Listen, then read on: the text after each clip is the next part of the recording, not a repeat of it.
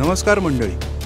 मंगळवार मार्केटिंगच्या आजच्या एपिसोडमध्ये आपण एका अशा कॉन्सेप्टवरती बोलणार आहोत, किंवा मी असं म्हणेन हा एपिसोड एका कॅटेगरीसाठी मी बनवतो आहे. ती कॅटेगरी म्हणजे सोलोप्रेनर्स, किंवा अशा लोकांसाठी ज्यांना सोलोप्रेनर बनायचं आहे. पण त्याच्या आधी आपण थोडंसं जाणून घेऊ की सोलोप्रेनर म्हणजे काय. तर ऑन्ट्रप्रेनर तुम्हाला माहिती आहे, सोलो तुम्हाला माहिती आहे. हे दोन शब्द एकत्र केलेले आहेत. सोलो म्हणजे एकटा आणि ऑन्ट्रप्रेनर म्हणजे एखाद्याला ज्याला एक बिझनेस चालू करायचा आहे किंवा एक बिझनेस तो रन करतोय.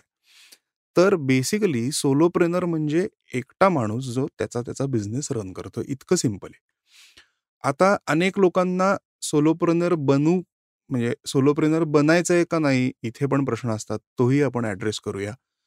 अनेक लोक सोलोप्रेनर असतात आणि त्यांना काही डाऊट्स असतात.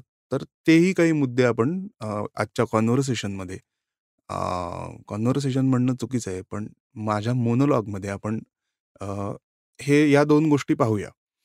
तर प्रथम, जेव्हा तुम्ही सोलोप्रेनर असता त्यावेळेस एकटेच तुम्ही अनेक गोष्टी करत असतात. त्यामुळे खूप महत्त्वाची गोष्ट अशी आहे की जो कोणी फाउंडर असेल किंवा हा जो सोलोप्रेनर आहे किंवा मुलगीसुद्धा, या व्यक्तीचं बेसिकली त्याच्या क्वालिटीज अशा असल्या पाहिजेत की तो मल्टीटास्कर असला पाहिजे. म्हणजे फॉर एक्झाम्पल, जर का एक तुमची कोडिंगची स्टार्टअप आहे तर तुम्हाला फक्त कोड लिहिता येणं हे जरी बेसिक गोष्ट असली किंवा ती खूप महत्त्वाची गोष्ट असली तरी तुम्ही जर एकटेच काम करत असाल तर तुम्हाला थोडासा सेल्ससुद्धा आला पाहिजे, तुम्हाला थोडंसं डिझायनिंग आलं पाहिजे, जेणेकरून तुमचं सोशल मीडियावरती कम्युनिकेशन चांगलं होईल. बेसिक फायनान्सचे किंवा बेसिक अकाउंटिंगचे प्रिन्सिपल्स तुम्हाला माहिती असले पाहिजेत. इव्हेंट्सला जाता आलं पाहिजे, तिथे नेटवर्किंग करता आलं पाहिजे, त्यामुळे स्टेज फिअर कमी पाहिजे, एखादा टॉक देता आला पाहिजे, इंस्टाग्रामवरती लाईव्ह करता आलं पाहिजे.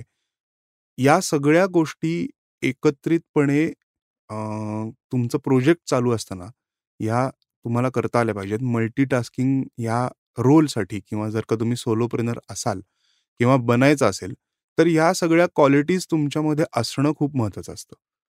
आता जिथे तुम्ही बऱ्याचदा असं बघितलं जातं की सुरुवात ही एकट्या माणसापासून होते आणि मग हळूहळू नवीन नवीन एम्प्लॉईज ॲड होतात. आता ह्या ट्रान्झिशनला ॲक्च्युली त्याला स्टार्टअपच म्हटलं पाहिजे.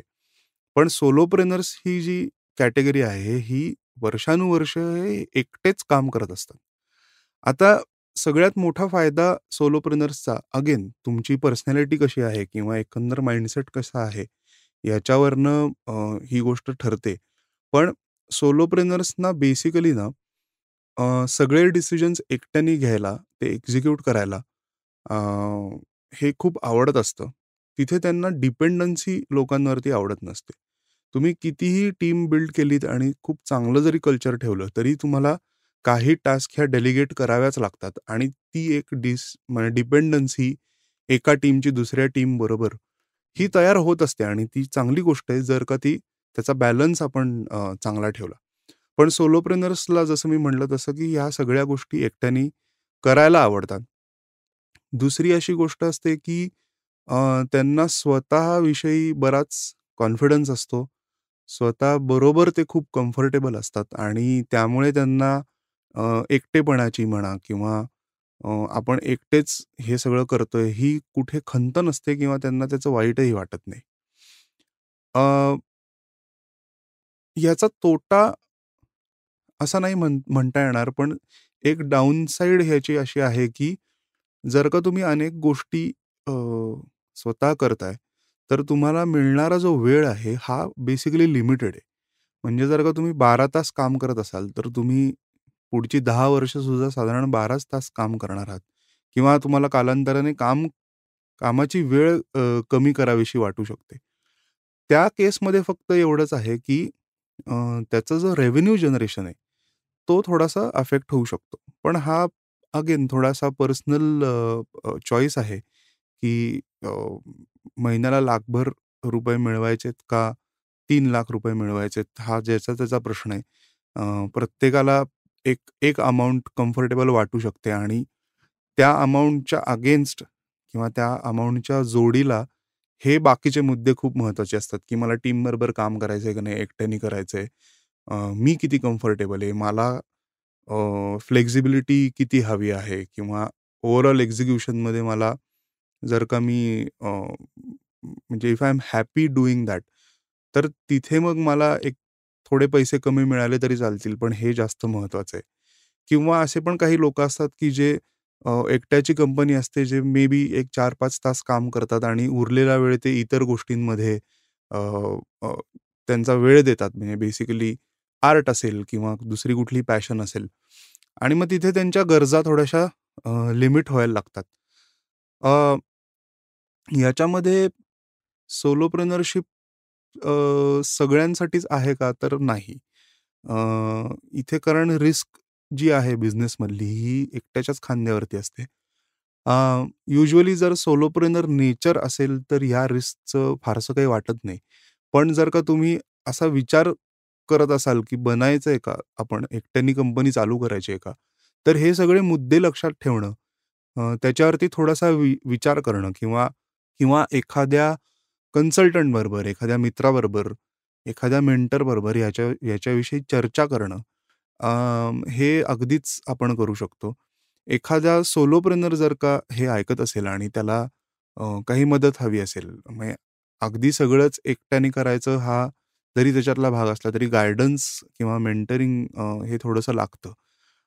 काही वेळेस असं होतं की म्हणजे तो एक डाऊन, अगेन थोडीशी एक डाऊनसाईड असते की एकटंच आपण सगळं लढत असल्यामुळे आपल्याकडची विजन थोडीशी टनल विजन होऊन जाऊ शकते, की ज्या पद्धती किंवा ज्या गोष्टी आपण करतोय, ज्या टाईपचं मार्केटिंग आपण करतोय, तिथे मग थोडासा एक क्रिएटिव्ह ब्लॉक येऊ शकतो, की आपण जी प्रोसेस फॉलो करतोय तीच बरोबर आहे असं वाटू शकतं. तर त्या केसमध्ये एखाद्याचं ओपिनियन घेणं असेल, थोडंसं कन्सल्ट करणं असेल, तर ह्या गोष्टी सातत्याने केल्या पाहिजेत. सोलोप्रेनर म्हणून तुमचं वाचन आणि ओव्हरऑल इन्फॉर्मेशन सिकिंग खूप चांगलं पाहिजे, कारण तुम्हाला इनपुट्स देणारा कोणी नसणार आहे, आणि त्यामुळे एका बाजूला कामं जेव्हा चालू असतात त्याच वेळेस बाकीच्या गोष्टींकडे थोडंसं लक्ष देणं, काही स्किल्स ॲक्वायर करणं असेल, थोडासा वेळ त्याच्यासाठी देणं, याच्यात थोडासा ओव्हर टाईम वर्क करायला लागतं. आता उदाहरणार्थ की समजा माझं डिझायनिंग बॅकग्राऊंड नसेल पण मला एक बेसिक डिझाईन जर का करायचं असेल, तर त्या केसमध्ये मला इतर टूल्सवरती किंवा काही आता कॅनवासारखे जे टूल्स आहेत ज्याच्यावरती तुम्हाला काम करताना थोडासा वेळ देऊन जर का ते तुम्ही शिकलात आणि त्याची प्रॅक्टिस केली, तर साधारण 1 महिन्याभरामध्ये तुम्हाला ती एफिशियंटली हे सगळ्या गोष्टी वापरता येऊ शकतात. त्यामुळे हा वेळ देणं खूप महत्त्वाचं असतं. आणि मग सोलोप्रेनर म्हणून तुम्हाला जी फ्लेक्झिबिलिटी मिळते to either select projects or price the projects, ह्या सगळ्या खूप इम्पॉर्टंट गोष्टी आहेत असं मला वाटतं. आणि तुम्ही जर सोलोप्रेनर असाल, तुम्हाला माझ्याशी काही डिस्कस करायचं असेल किंवा तुमचा अनुभव शेअर करायचा असेल, तर तुम्ही मला नक्कीच मेसेज करू शकता, फोन करू शकता, किंवा असं वाटलं की पॉडकास्टला गेस्ट म्हणून यायचं आहे तर त्याच्यासाठीही तुम्हाला अगदी ओपन इन्व्हिटेशन आहे. तर आपण आजचा एपिसोड इथेच संपूया आणि नक्की भेटू पुढच्या मंगळवारी एका नवीन एपिसोडमध्ये, नवीन माहिती घेऊन किंवा कदाचित नवीन गेस्टसोबत. आपण मंगळवार मार्केटिंगमध्ये पुन्हा भेटू. तोपर्यंत राम राम.